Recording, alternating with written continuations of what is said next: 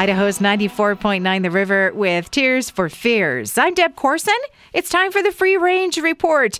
And we've got more mistletoe education because last night I mentioned that the word mistletoe means basically poop on a stick.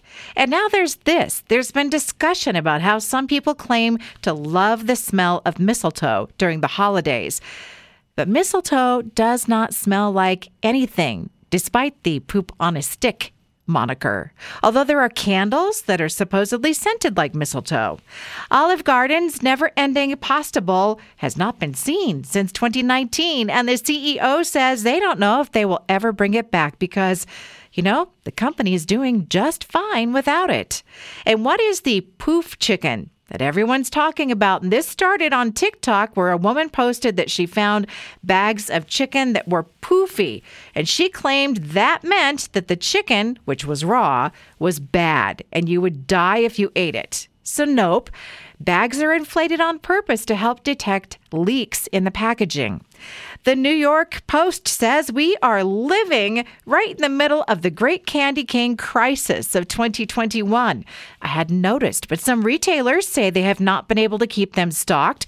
Supply chain issue, partly to blame here, but also fewer candy canes produced because this year's peppermint crop didn't do as well.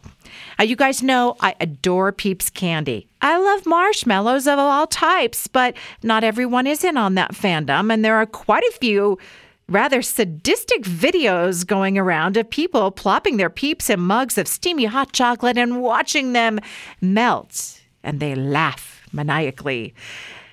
But really, marshmallows and hot chocolate or hot cocoa, that's a good thing, right? And I also love pickles. So I am intrigued by the pickle picker. It's a little device that looks like a mini head massager thing with wire fingers on the end, and you can use this to remove pickle spears from a jar. It costs $25, so I'll probably still use a fork. However, if you, if you, if you buy this for me, I will appreciate it and use it and love it forever. That's a wrap on the Free Range Report tonight. I will have another edition coming for you tomorrow night that is entirely Christmas themed.